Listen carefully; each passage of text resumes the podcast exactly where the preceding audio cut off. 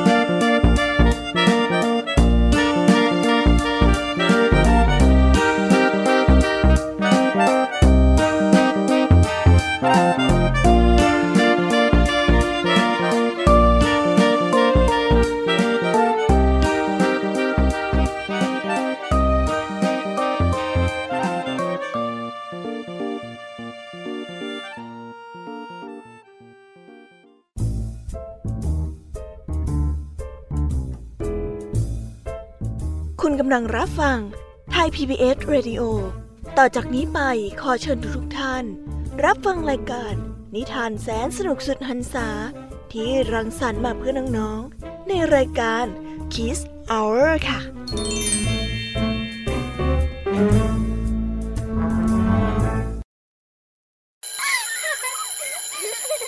โรงเรียนเลิกแล้วกลับบ้านพร้อมกับรายการ Kiss Hours โดยวัญญาชยโย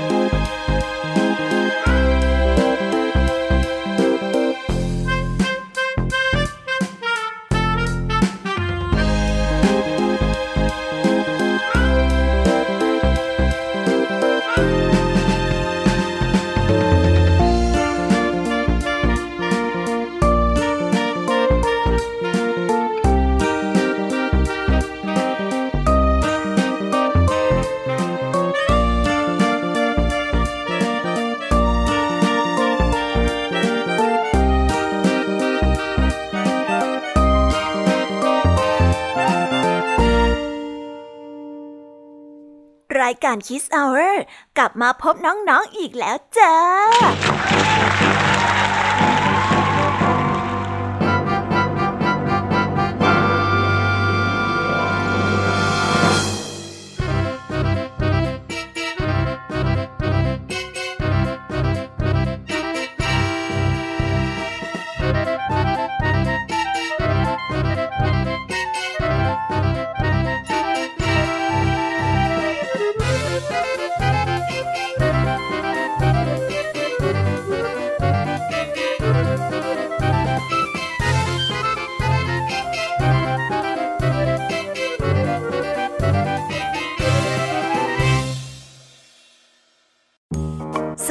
ค่ะน้องๆ วันนี้พี่แยมมี่และผองเพื่อน เตรียมนิทานมาเล่าให้กับน้องๆ ได้ฟังกันอย่างมากมายกันอีกแล้ว มีใครกำลังรอฟังรายการ Kids Hour อยู่บ้างไหมเอ่ย หูดีใจจังเลย ที่น้องๆ หลายคนรอฟังรายการ Kids Hour เพราะว่าพี่เนี่ยก็รอที่จะมาเจอกับน้องๆ อยู่เหมือนกัน วันนี้พี่แยมมี่กับพ่องเพื่อน มีนิทานมากมายที่จะมากระตุกต่อมจินตนาการน้องๆ ให้ไปตะลุยกับโลกนิทาน เริ่มต้นด้วยคุณครูไหวใจดี ที่นำนิทานเรื่อง พ่อค้าขายเกลือกับลา ที่เป็นเรื่องราวของลาเจ้าเล่ห์ที่ใช้ความฉลาดมาช่วยตอบสนองความขี้เกียจจนต้องโดนพ่อค้า ซึ่งเป็นเจ้านายเอาคืนบ้าง จนถึงกับหน่อยไปเลยละค่ะ และในนิทานอีกเรื่องของคุณครูไหวใจดีนั้นก็คือเรื่อง กบทั้งสองกับบ่อน้ำที่กบทั้งสองต้องออกหาที่อยู่ใหม่ จนต้องตกลงกันว่าจะไปอยู่ที่ไหนดี จนมีเรื่องต้องให้เถียงกัน สุดท้ายแล้วเจ้ากบทั้งสองตัวนี้จะเป็นยังไงต่อ เดี๋ยวเราไปฟังพร้อม ๆ กันในเช่วงครูไหวใจดีกันนะคะ และพี่แยมมี่ก็นำนิทานมาเล่าทั้งสามเรื่อง นั่นก็คือเรื่องฝูงนกกับแรดใจร้าย ที่เล่าเรื่องของเจ้าแรดเกเร ที่คอยจะทำร้ายเหล่านก ต่อด้วยเรื่องกระต่ายกับหนู ที่เป็นเรื่องราวของความโลภโดยไม่รู้จักพอ และปิดท้ายด้วยเรื่อง กบกับพระอาทิตย์ที่มีปัญหากัน แต่ว่าเอ๊เจ้ากบตัวน้อยๆกับดวงอาทิตย์เนี่ยจะมีปัญหาอะไรกันนะ พี่ยามีก็สงสัยเหมือนกันนะคะเนี่ย ถ้าอยากจะรู้ต้องไปรอติดตามกันในเรื่องเหมือนกันนะคะ วันนี้ลุงทองดีกับเจ้าจ้อยก็มาในสำนวนไทยที่ว่า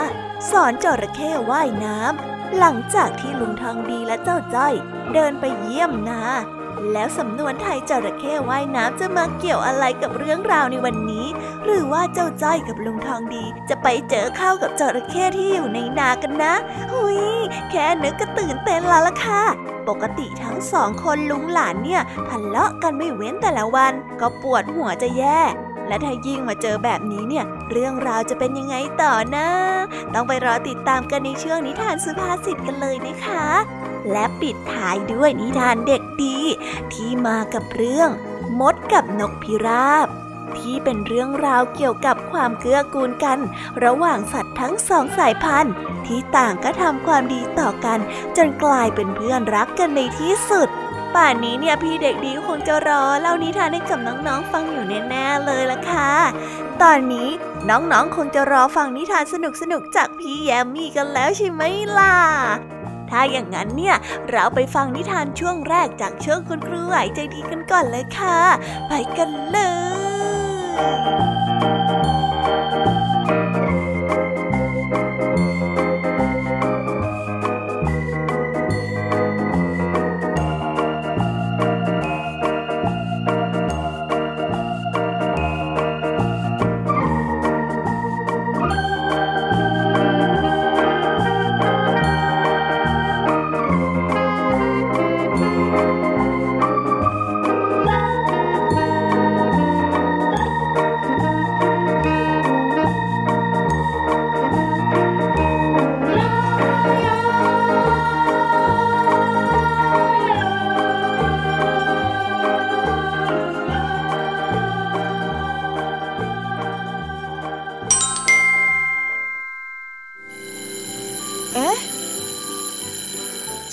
ดังแล้ว อุ้ยต้องไปเข้าเรียนแล้วล่ะค่ะ ไม่รอช้า เราไปหาคู่ไหวกันเถอะ ไปกันเลย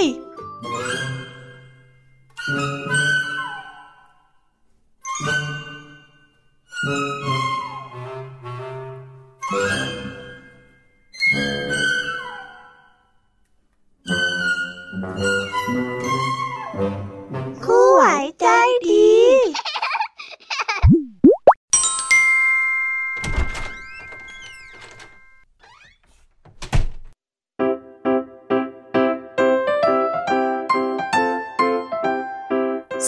ดีค่ะเด็กๆ มาพบกับคุณครูไหวกันอีกเช่นเคยนะคะ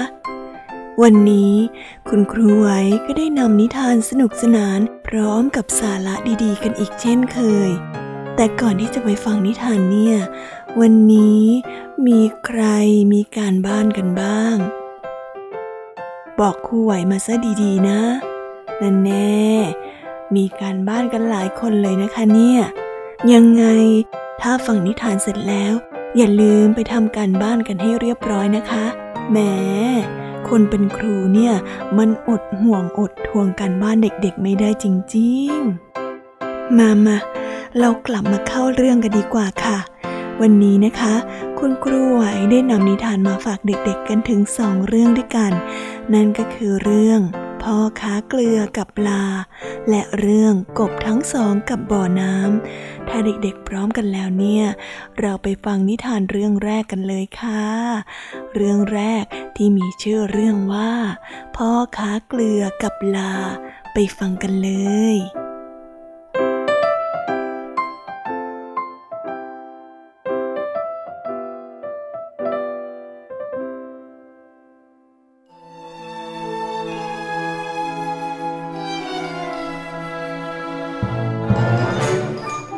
ในวันหนึ่ง มีพ่อค้าอยู่คนหนึ่ง ได้บรรทุกเกลือไว้หลังลา เพื่อนำไปขายอย่างเมืองต่างๆ วันหนึ่ง ขณะที่เดินทางอยู่นั้น เจ้าลาได้รู้สึกหนักและเหนื่อยเป็นอย่างมาก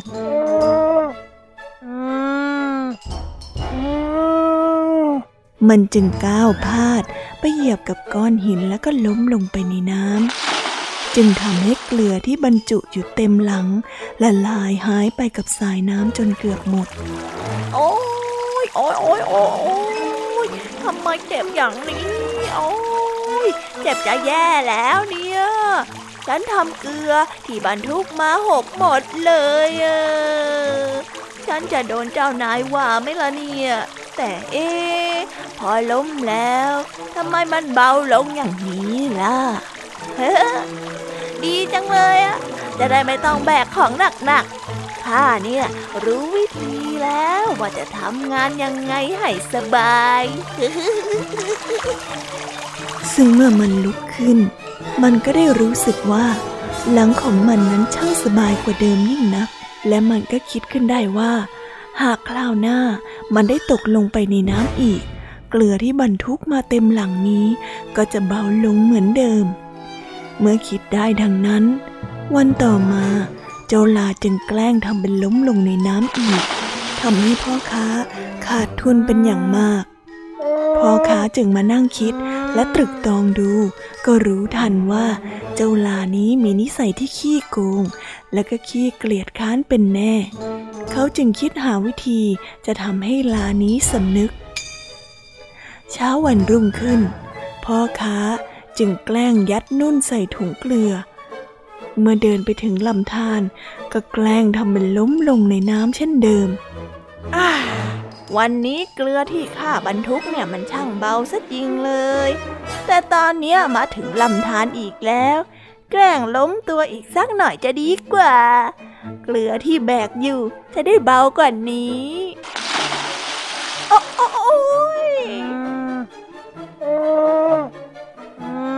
จะได้แต่คราวนี้ เมื่อนุ่นเปียกน้ำก็อุ้มน้ำไว้ทำให้มันมีน้ำหนักมากกว่าเดิม และพ่อค้าเกลือก็ได้สั่งให้เจ้าลาเดินต่อไป จนกว่าจะถึงที่ไม้แล้วได้สั่งสอนเจ้าลาว่า เจ้าคิดว่าข้าไม่รู้เหรอเจ้าลา เจ้าคิดว่าข้าไม่รู้เหรอว่าเจ้าแกล้งล้ม เพราะแค่อยากให้น้ำหนักบนหลังของเจ้ามันเบาขึ้นน่ะ วันหลังเนี่ย ถ้าหากว่าเจ้าไม่ตั้งใจทำงาน เดี๋ยวข้าจะลองลองแกล้งลืมให้ข้าว ให้น้ำแล้วก็ให้อาหารเจ้าดูบ้างจะดีไหมฮะ จากวันนั้น เจ้าลาขี้โกง ก็เข็ดและไม่กล้าที่จะแกล้งล้มลงในน้ำอีกเลย นิทานเรื่องนี้ก็ได้สอนให้เรารู้ว่า ผู้ที่มีเล่ห์เหลี่ยมหลอกลวงผู้อื่น จะต้องได้รับผลตอบแทนที่เลวร้ายมากกว่าเดิม กลับเข้ามาหาตัวเองเข้าสักวัน จบไปแล้วนะคะสำหรับนิทานในเรื่องแรกของคุณครูไหว เจ้าลาขี้โกง ก็ได้โดนเอาคืนซะจ่อยไปเลยนะคะเนี่ย นิสัยฉลาดแกมโกงแบบนี้ ไม่ดีเลยนะคะ แต่ถึงอย่างไง พ่อค้าก็ปราบความดื้อของเจ้าลาได้ซะอยู่หมัด ด้วยปัญญาที่สูงกว่า และด้วยการเอานุ่นไปใส่ลงในกระสอบให้เจ้าลาแบก อย่างตายใจว่ามันเบา แต่ด้วยความที่นุ่น มันก็เหมือนผ้า มันสามารถชุ่มน้ำแล้วก็ดูดซับน้ำได้มากมาย จนมีน้ำหนักที่เพิ่มมากขึ้นหลายเท่าตัวของมันเอง หรือถ้าเด็กๆ อยากจะทดลองว่าเจ้าลานั้นมันหนักยังไง เด็กๆก็ลองเอาผ้าห่มมาถือไว้ แล้วหลังจากนั้นก็เอาผ้าห่มไปชุบน้ำแล้วก็เอามือมาถืออีกรอบ น้ำหนักก็จะเปลี่ยนไปจนทำให้เด็กๆ ถือแทบไม่ไหวเลยล่ะค่ะ แม้พ่อค้าเนี่ย เก่งจริงๆเลยนะ ที่สามารถสั่งสอนเจ้าลาขี้โกงได้อย่างอยู่หมัดเชียว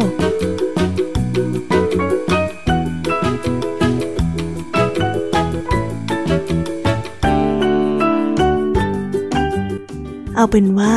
เราไปต่อกันในนิทานเรื่องต่อไปของคุณครูไหวกันดีไหมคะ นิทานเรื่องที่สองของคุณครูไหว มีชื่อเรื่องว่า กบทั้งสองกับบ่อน้ำจะเป็นอย่างไรนั้นเราไปฟังกันเลยค่ะ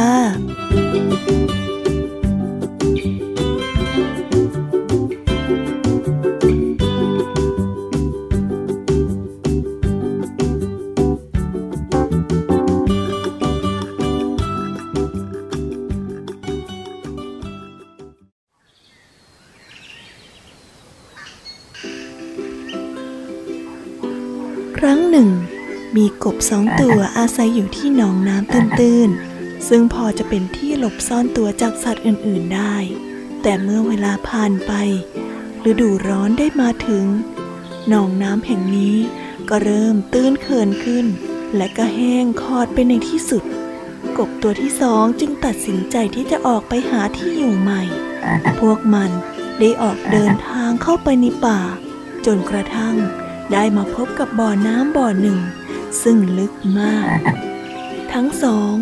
ต่างพากันกระโดดไปที่ขอบบ่อน้ำนั้น และเมื่อมันมองลงไปข้างด้านล่าง มันก็พบว่ามีน้ำขังอยู่ก้นบ่อ กบตัวแรกจึงได้เอ่ยขึ้นมาว่าบ่อน้ำแห่งนี้มันลึกมากจริงๆเลยนะ ถ้าเราย้ายมาอยู่ที่นี่คงไม่มีใครจะมาทำร้ายเราได้อีกแน่ๆเลยล่ะข้าว่า เรามาใช้บ่อนี้เป็นบ้านของเราดีกว่าไหมเป็นบ้านหลังใหม่ของเราเลยอะ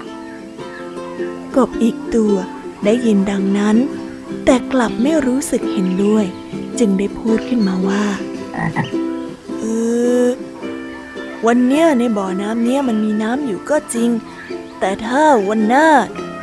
บ่อน้ำนี้มันเกิดแห้งขอดไปล่ะ แล้วจะออกมาจากบ่อน้ำนี้ได้อย่างไร เจ้ากับข้าก็คงต้องติดอยู่ในนี้ไปตลอดชีวิตแน่ๆข้าว่าเราไปหาที่อยู่ใหม่กันดีกว่าไหมอะที่ที่มันน่าจะปลอดภัยกว่านี้นะไปหาที่อยู่ใหม่เถอะเชื่อฉันสิ กบทั้งสองตัวจึงยืนคุ้นคิดกันอยู่ตรงนั้น และแล้วก็ได้ตกลงกันว่า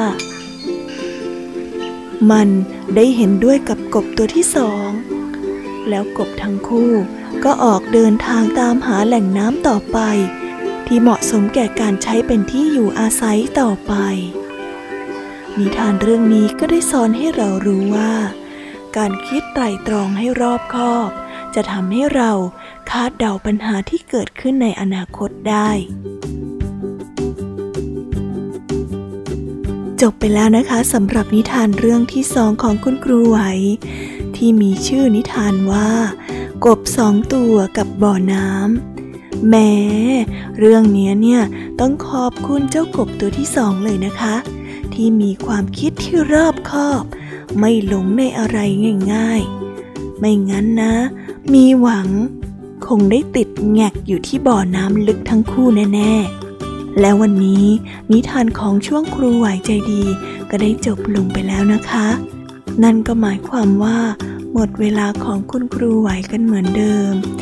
ยังไงเอาไว้เจอกันใหม่ในคราวหน้านะเด็กๆ อ๋อ แล้ววันนี้เนี่ย ใครมีการบ้าน ก็อย่าลืมทำการบ้านกันด้วยนะคะ หรือถ้าฟังนิทานเสร็จแล้ว ไม่มีการบ้าน ก็ไปช่วยคุณพ่อคุณแม่ทำงานบ้านกันด้วยนะ เพื่อแบ่งเบาภาระของท่าน ส่วนวันนี้ คุณครูไหวใจดี ก็ต้องส่งต่อให้เด็กๆ ไปพบกับช่วงนิทานของพี่แยมมี่เล่าให้ฟังกันแล้วล่ะค่ะ ฟังนิทานให้สนุกนะ ไว้เจอกันใหม่คราวหน้า บ๊ายบายค่ะเด็กๆ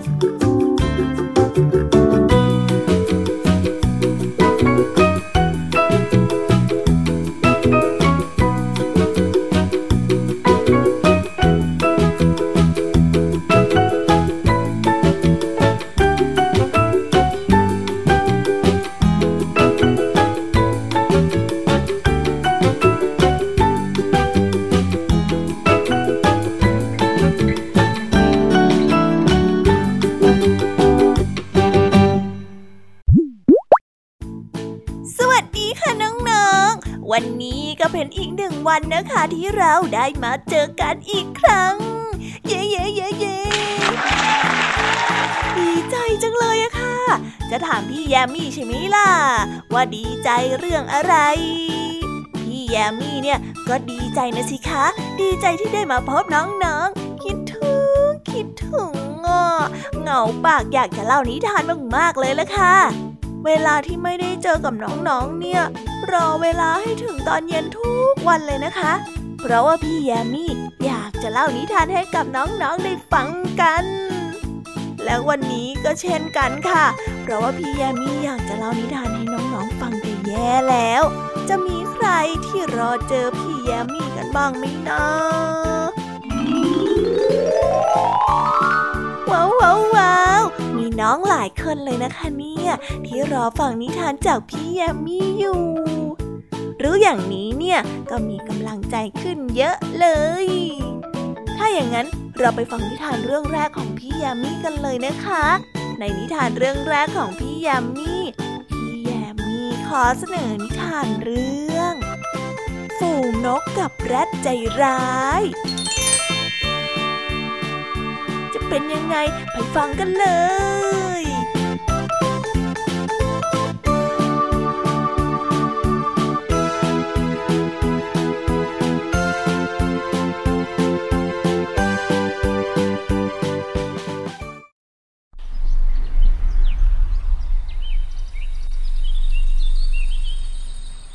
กันละครั้งหนึ่งนานมาแล้ว ในป่าแห่งหนึ่ง ซึ่งมีนกจำนวนมากมาอาศัยอยู่ นกหลายชนิดอาศัยอยู่ที่นี่ เพราะว่ามีต้นไม้ที่อุดมสมบูรณ์ มันมักจะทะเลาะเบาะแว้งกันเป็นประจำ จนในวันหนึ่ง มีแรดตัวหนึ่งเดินเข้ามาในป่าแถบนั้น มันเห็นว่ามีนกมากมายอาศัยอยู่บนต้นไม้ แรด ผู้ที่กำลังหิว จึงเอาหนอของมันกระแทกเข้าไปที่ต้นไม้ต้นหนึ่ง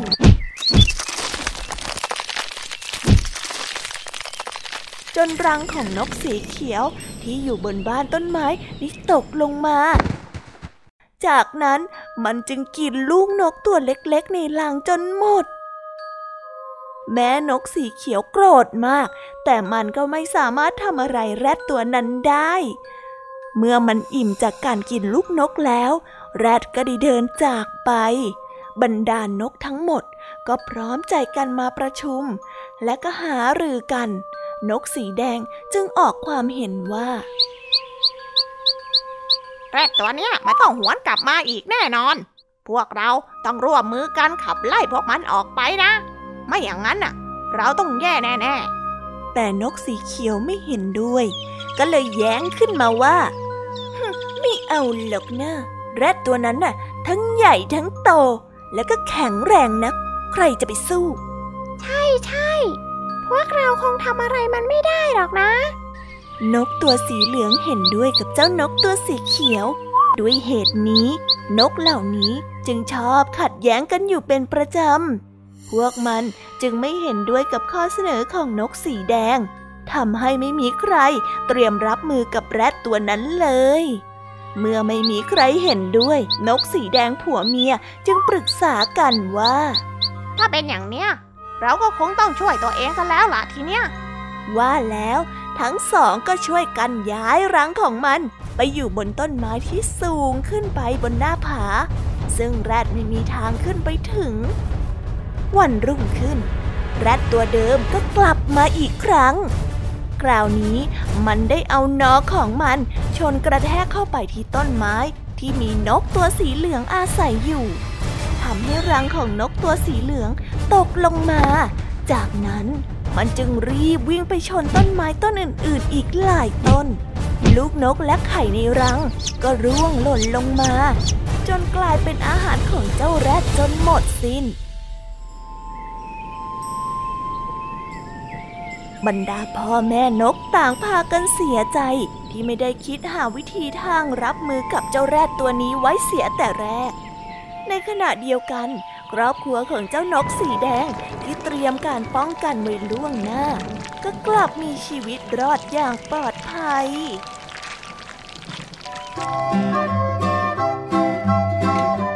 นิทานเรื่องนี้ก็ได้สอนให้เรารู้ว่าผู้ที่ตั้งมั่นอยู่บนความไม่ประมาท ย่อมรอดและก็ร่วงรู้ในสิ่งที่จะมาถึง และก็รอดปลอดภัยพ้นจากภัยพิบัติและอันตรายต่างๆได้เสมอ ดีจังเลยดีจัง เจ้านกตัวสีแดงเนี่ยดีจริง ๆ เลยนะคะ ที่รู้จักหาวิธีป้องกัน จากการที่ถูกรุกรานจากเจ้าแรดใจร้าย เก่งสุดๆไปเลย ไม่อย่างนั้นเนี่ยนะ คงจะโดนเจ้าแรดทำร้ายเอาแน่ๆเลย นี่แค่นิทานเรื่องแรกของพี่แยมมี่นะคะ ยังสนุกขนาดนี้ งั้นเดี๋ยวพี่แยมมี่จะพาน้องๆไปฟังนิทานเรื่องที่สองกันต่อเลยดีกว่า ไปฟังกันเลย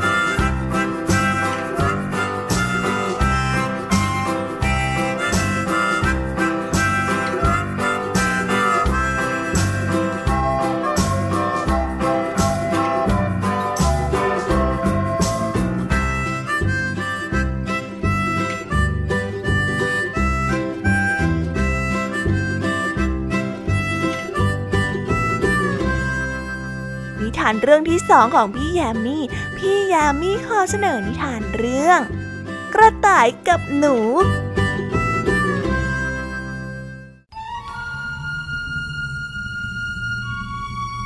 ครั้งหนึ่ง ได้มีเจ้ากระต่ายผอมโซอยู่ตัวหนึ่งกำลังเดินหาอาหารกินอยู่ที่ในป่าใหญ่ มันเดินโซซัสโซเซมาเรื่อยๆ จนมาพบเข้ากับยุ้งของชาวไร่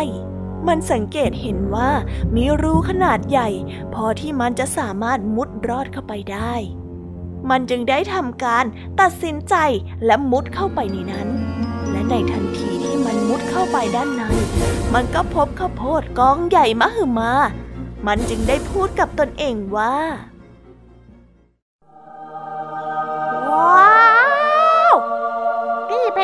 มทรัพย์ ที่พระเจ้าชี้นำทางให้แก่ข้าเลยนะเนี่ย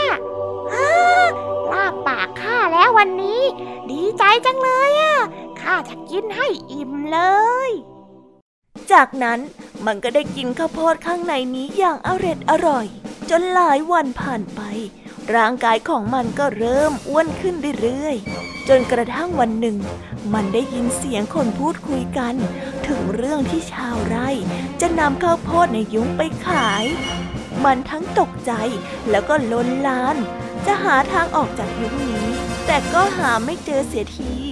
พบเพียงแค่รูเล็กๆ รูหนึ่งเท่านั้น เจ้าหนูน้อยที่อาศัยอยู่ในยุ้งแห่งนี้อยู่ก่อนแล้ว มันได้เฝ้าดูเหตุการณ์มาโดยตลอด มันจึงหัวเราะแล้วก็กล่าวกับเจ้ากระต่ายว่า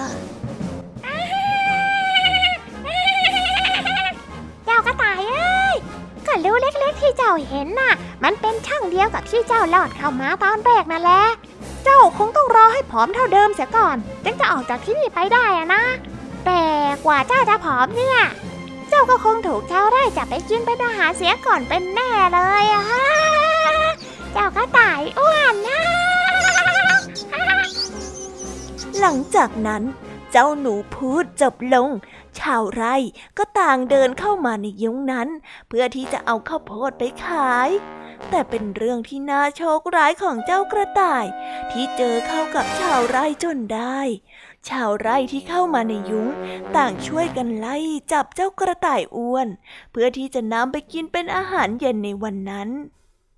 และสุดท้าย เจ้ากระต่ายก็ถูกชาวไร่จับไปกินเป็นอาหารจนได้ นิทานเรื่องนี้ก็ได้สอนให้เรารู้ว่า ความโลภและความหลง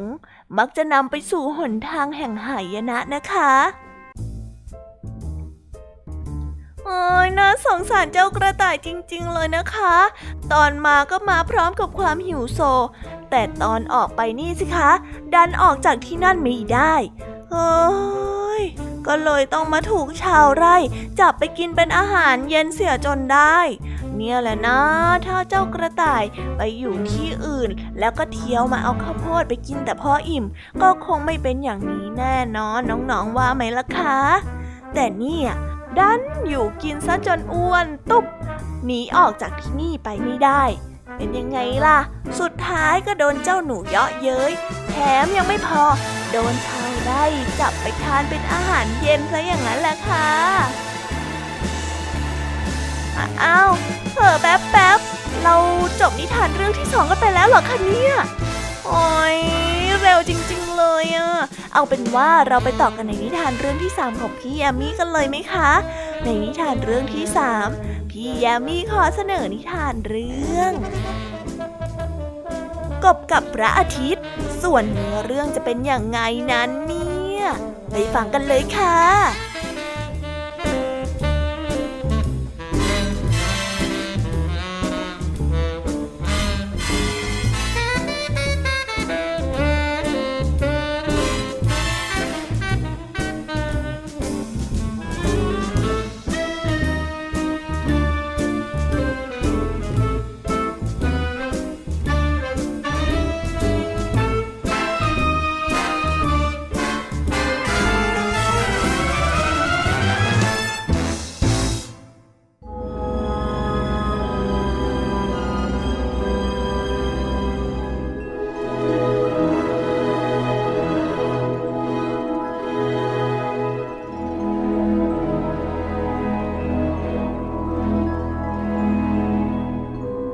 เช้าวันหนึ่ง พระอาทิตย์ได้ทำการเป่าประกาศให้บรรดาสัตว์น้อยใหญ่ทั้งหลาย รู้ว่าตนกำลังจะแต่งงาน พวกสัตว์ในป่า ต่างก็รู้สึกยินดี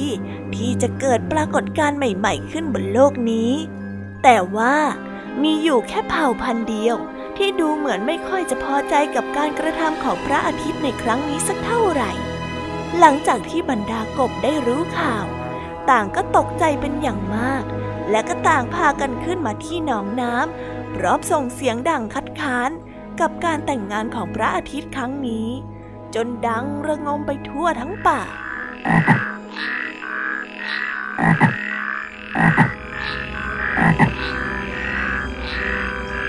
สัตว์ป่า ต่างก็พากันออกมาดูว่าเจ้ากบนั้น สร้างความรำคาญอะไร ทั้งหมดไม่มีใครเข้าใจในการกระทำของเหล่าเจ้ากบ แต่ด้วยฐานะของเจ้าป่าสิงโต จึงได้เอ่ยถามเจ้ากบแทนบรรดาสัตว์ป่าทั้งหลายว่าทำไมพวกเจ้าจึงต้องคัดค้านเรื่องการแต่งงานของพระอาทิตย์ ที่จะแต่งงานกันในเร็วๆนี้ด้วยเล่า ไม่เห็นจะเกี่ยวข้องอะไรกับพวกเจ้าเลยสักนิด อีกทั้งงานแต่งงานเนี่ยก็ยังเป็นงานมงคล พวกเจ้า ช่วยบอกข้าทีเถอะ ว่าพวกเจ้าต้องการอะไรกันแน่ กบชราตัวหนึ่ง ซึ่งเป็นหัวหน้าของเหล่ากบ จึงกระโดดออกมาและยืนอยู่ตรงหน้าสิงโต แล้วได้ตอบกลับไปว่าฮ่อทำไมถึงจะไม่เกี่ยวกับพวกข้าล่ะ มันเกี่ยวยิ่งกว่าเกี่ยวใช่อีก มันเกี่ยวข้องกับพวกข้าและก็พวกเราทุกคนเลยล่ะ คิดดูสิ ขนาดมีพระอาทิตย์แค่ดวงเดียว มันยังทำให้หนองน้ำของพวกข้าแห้งผากขนาดนี้ และถ้าหากมีพระอาทิตย์สองดวง ปรากฏขึ้นพร้อมกันนะนะข้าคงต้องตายหมดแน่ๆ และพวกเจ้าก็จะไม่มีน้ำเอาไว้กินนะนะ หลังจากสิงโตได้พิจารณาเหตุผลตามที่เจ้ากบพูดมา ก็จึงนำเรื่องนี้ไปขอร้องกับพระอาทิตย์ ถึงเหตุผลที่จะเกิดหลังจากการแต่งงานของพระอาทิตย์ และด้วยความเห็นใจต่อบรรดาสัตว์ต่างๆ พระอาทิตย์จึงยังไม่แต่งงานนั่นเอง นิทานเรื่องนี้ก็ได้สอนให้เรารู้ว่า การกระทำของผู้ที่มีอำนาจ ย่อมส่งผลกระทบต่อผู้น้อยเสมอ แต่ในบางที ผู้ที่มีอำนาจเองก็ไม่รู้ หากว่าเราได้รับผลกระทบอะไร ก็ควรร้องเรียนหรือพูดคุยกันด้วยเหตุผล จะได้นำเรื่องที่เกิดขึ้นมาคุยกันเพื่อหาทางออก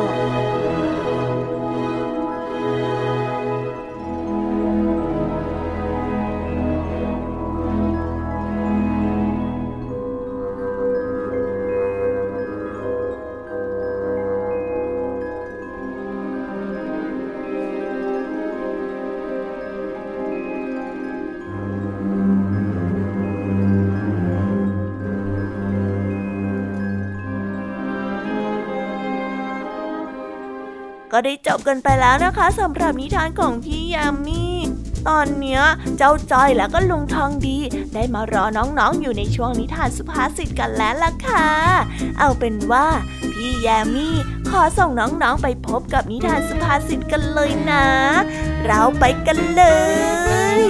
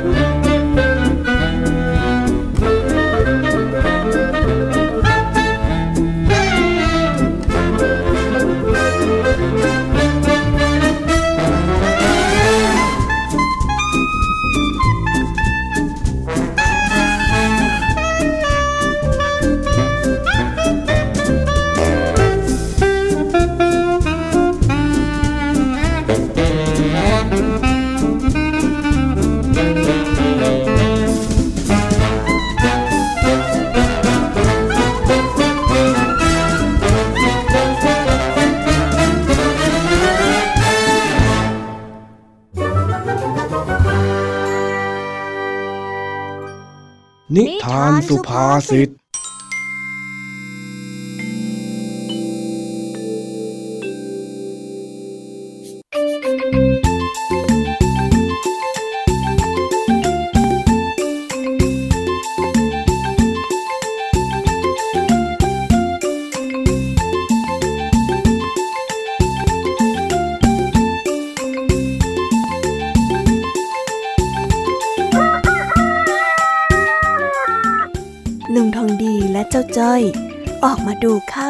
กันสองคน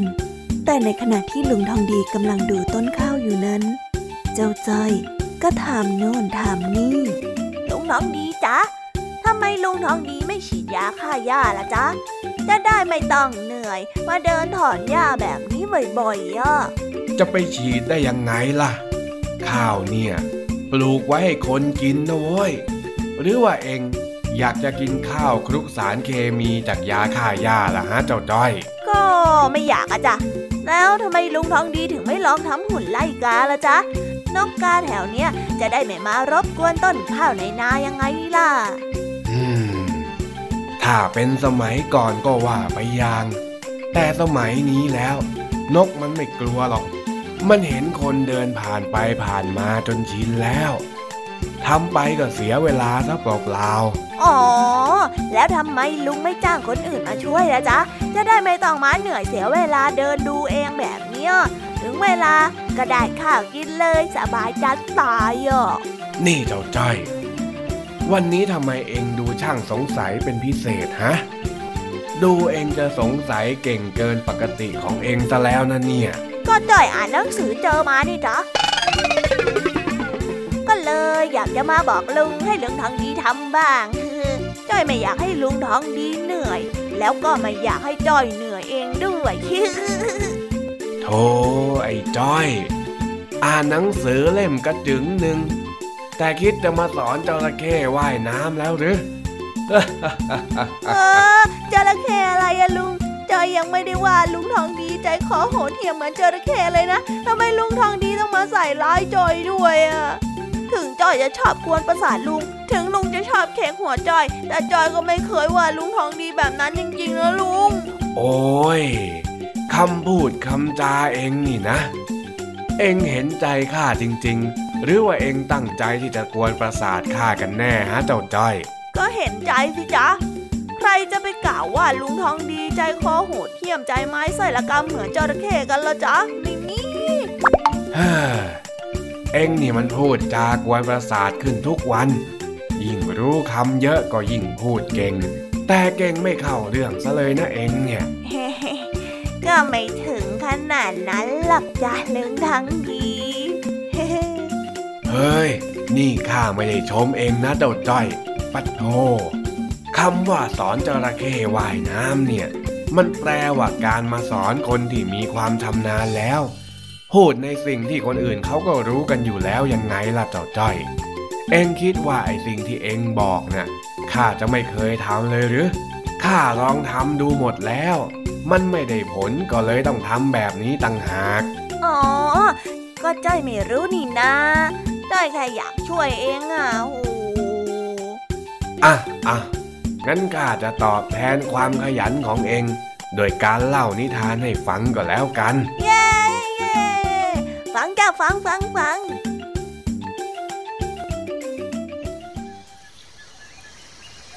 กาละครั้งหนึ่งนานมาแล้ว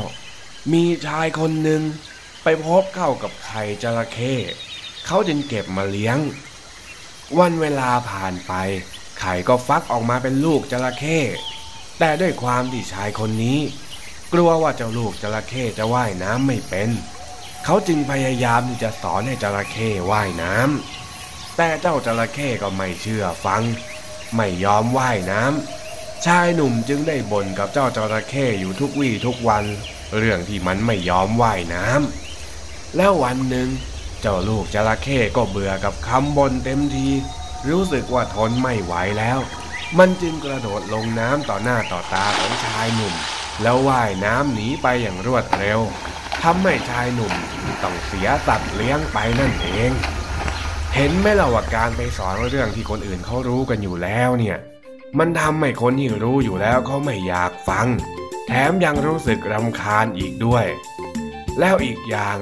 การพูดโดยความรู้อันน้อยนิดต่อหน้าผู้รู้เนี่ยเขาเรียกว่าสู่รู้น่ะเข้าใจไหมเจ้าจ้อย เอ๊ะลุงทองดี เล่าแค่นิทานจริงๆเหรอจ๊ะ ลุงไม่ได้ว่าอะไรจ้อยใช่ไหมจ๊ะทำไมคำพูดของลุงมันฟังดูแปลกๆเวอเปล่าเลย ข้าไม่ได้บอกว่าเอ็งสู่รู้ที่มาทำเป็นสอนข้าทำนาสักหน่อย ไม่มีไม่มีใครพูดสักกันหน่อยน่ะลุงทองดีล้อเลียนจ้อยอะเปล่าสักหน่อยนะข้าแค่พูดเฉยๆ ไม่ได้พาดพิงเองเลยหาไม่ต้องเลยลุงทองดี เขาวหลังจ้อยจะไม่มานากับลุงทองดีแล้ว chaud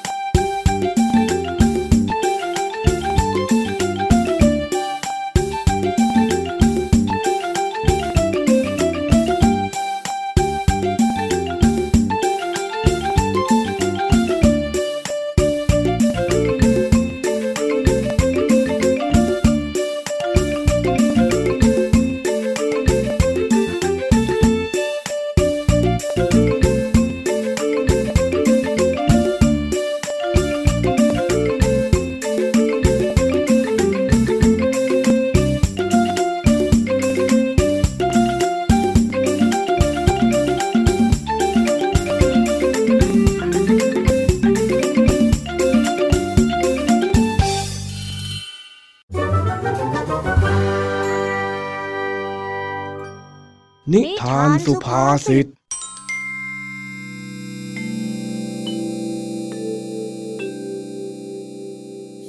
สวัสดีครับ วันนี้กลับมาพบกับพี่เด็กดีกันอีกเช่นเคย แน่นอนว่าเรามาพบกับพี่เด็กดีแบบนี้ พี่เด็กดีก็จะเตรียมนิทานมาฝากกันอย่างแน่นอน ซึ่งในวันนี้น้องๆพอจะเดากันได้ไหมครับ ว่าวันนี้พี่เด็กดีจะเอานิทานเรื่องอะไรมาฝากน้องๆกันบ้าง ขอใบให้นิดนึงนะครับ ว่าเป็นเรื่องราวเกี่ยวกับมด พอจะนึกออกกันไหมเอ่ยถ้าน้องๆยังนึกชื่อเรื่องไม่ออก เดี๋ยวพี่เด็กดีจะขอเฉลยให้ฟังนะครับ นิทานที่พี่เด็กดีจะนำมาเล่าให้ฟังในวันนี้นั่นก็คือเรื่อง มดกับนกพิราบ จะเป็นอย่างไรนั้น เราไปฟังกันเลยครับ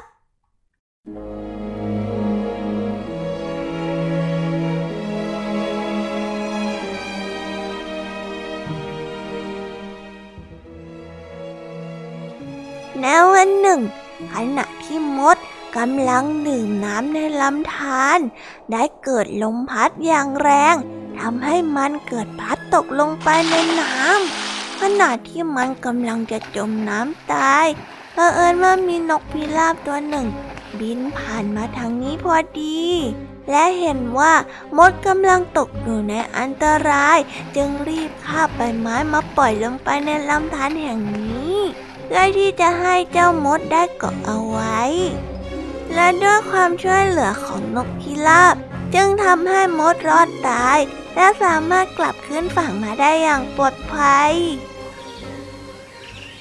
วันต่อมามีนายพลานเข้ามาล่านก และกำลังซุ่มยิงธนูใส่เจ้านกพิราบทันใดนั้นเองมดก็เกิดเผอิญเดินผ่านมาเห็นเข้า แล้วก็รู้ว่าเจ้านกพิราบนั้นกำลังตกอยู่ในอันตราย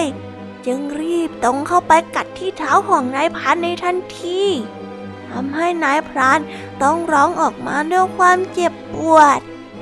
และเสียงนั้นก็ทำให้นกพิราบรู้ตัว แล้วก็บินหนีไปในทันที ทั้งคู่ต่างช่วยเหลือเกื้อกูลกัน ต่างก็รู้บุญคุณซึ่งกันและกัน หลังจากนั้นมามดกับนกพิราบ จึงได้กลายเป็นเพื่อนรักกันในที่สุด นิทานเรื่องนี้ก็ได้สอนให้เรารู้ว่า คนดีต้องรู้จักตอบแทนบุญคุณผู้ที่มีพระคุณนะครับ เด็กๆจำไว้นะ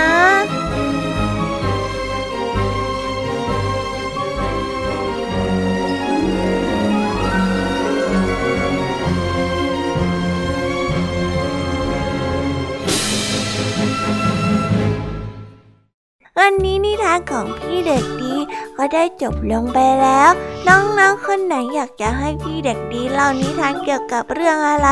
บอกกันได้นะ เดี๋ยวพี่เด็กดีจะสรรหานิทานต่างๆ ที่แสนสนุกมาฝากน้องๆกัน แต่ว่าวันนี้พี่เด็กดีก็คงต้องขอกล่าวคำว่าบายบายไว้เจอกันใหม่ในครั้งหน้านะครับ สวัสดีครับ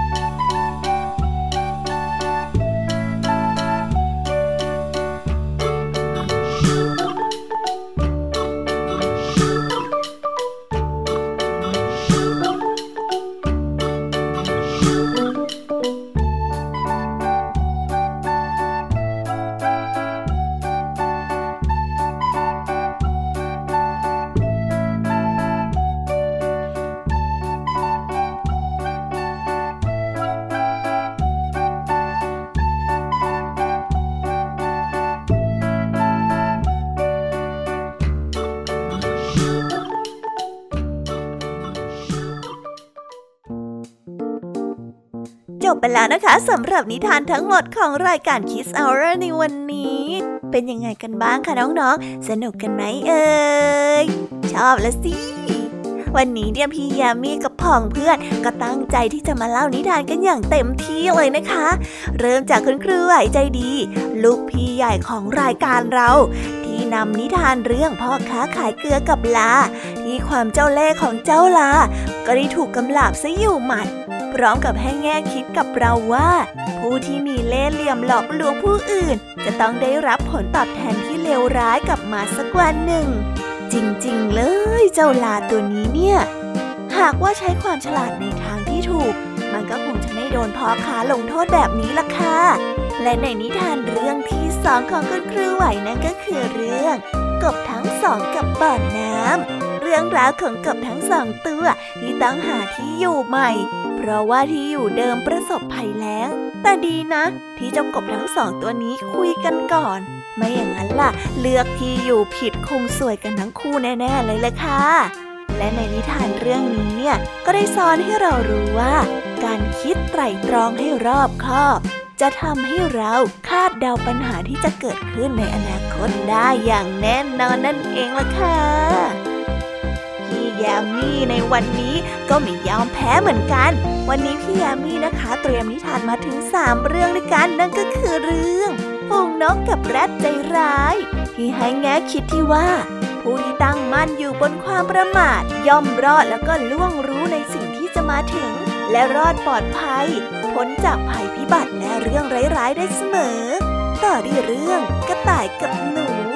สอนให้เรารู้ว่า ความโลภและความหลงมักจะนำมาสู่หนทางแห่งหายนะ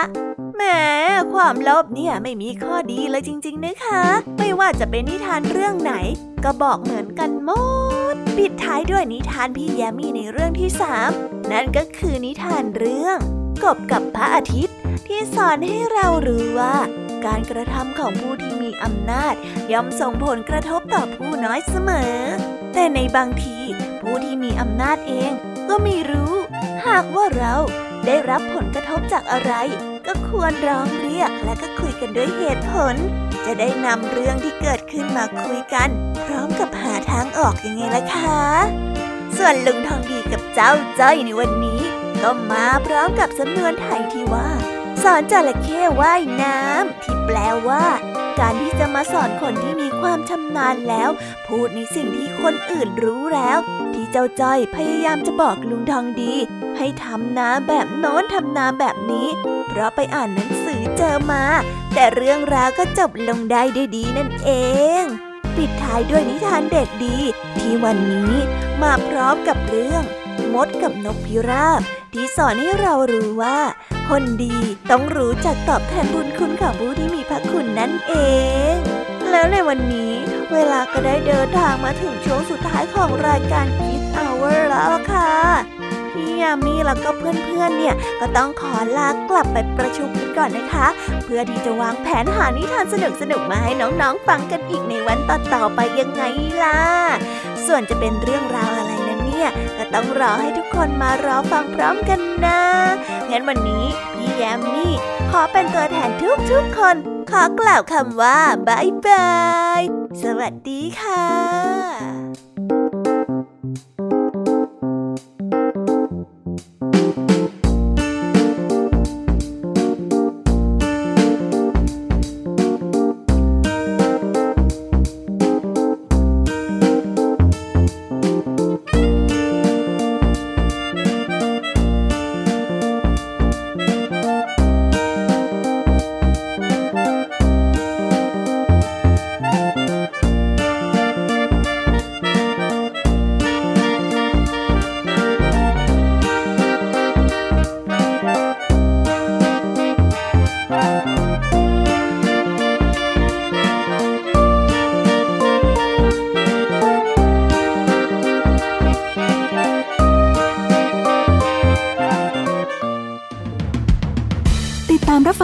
ย้อนหลังได้ที่เว็บไซต์และแอปพลิเคชัน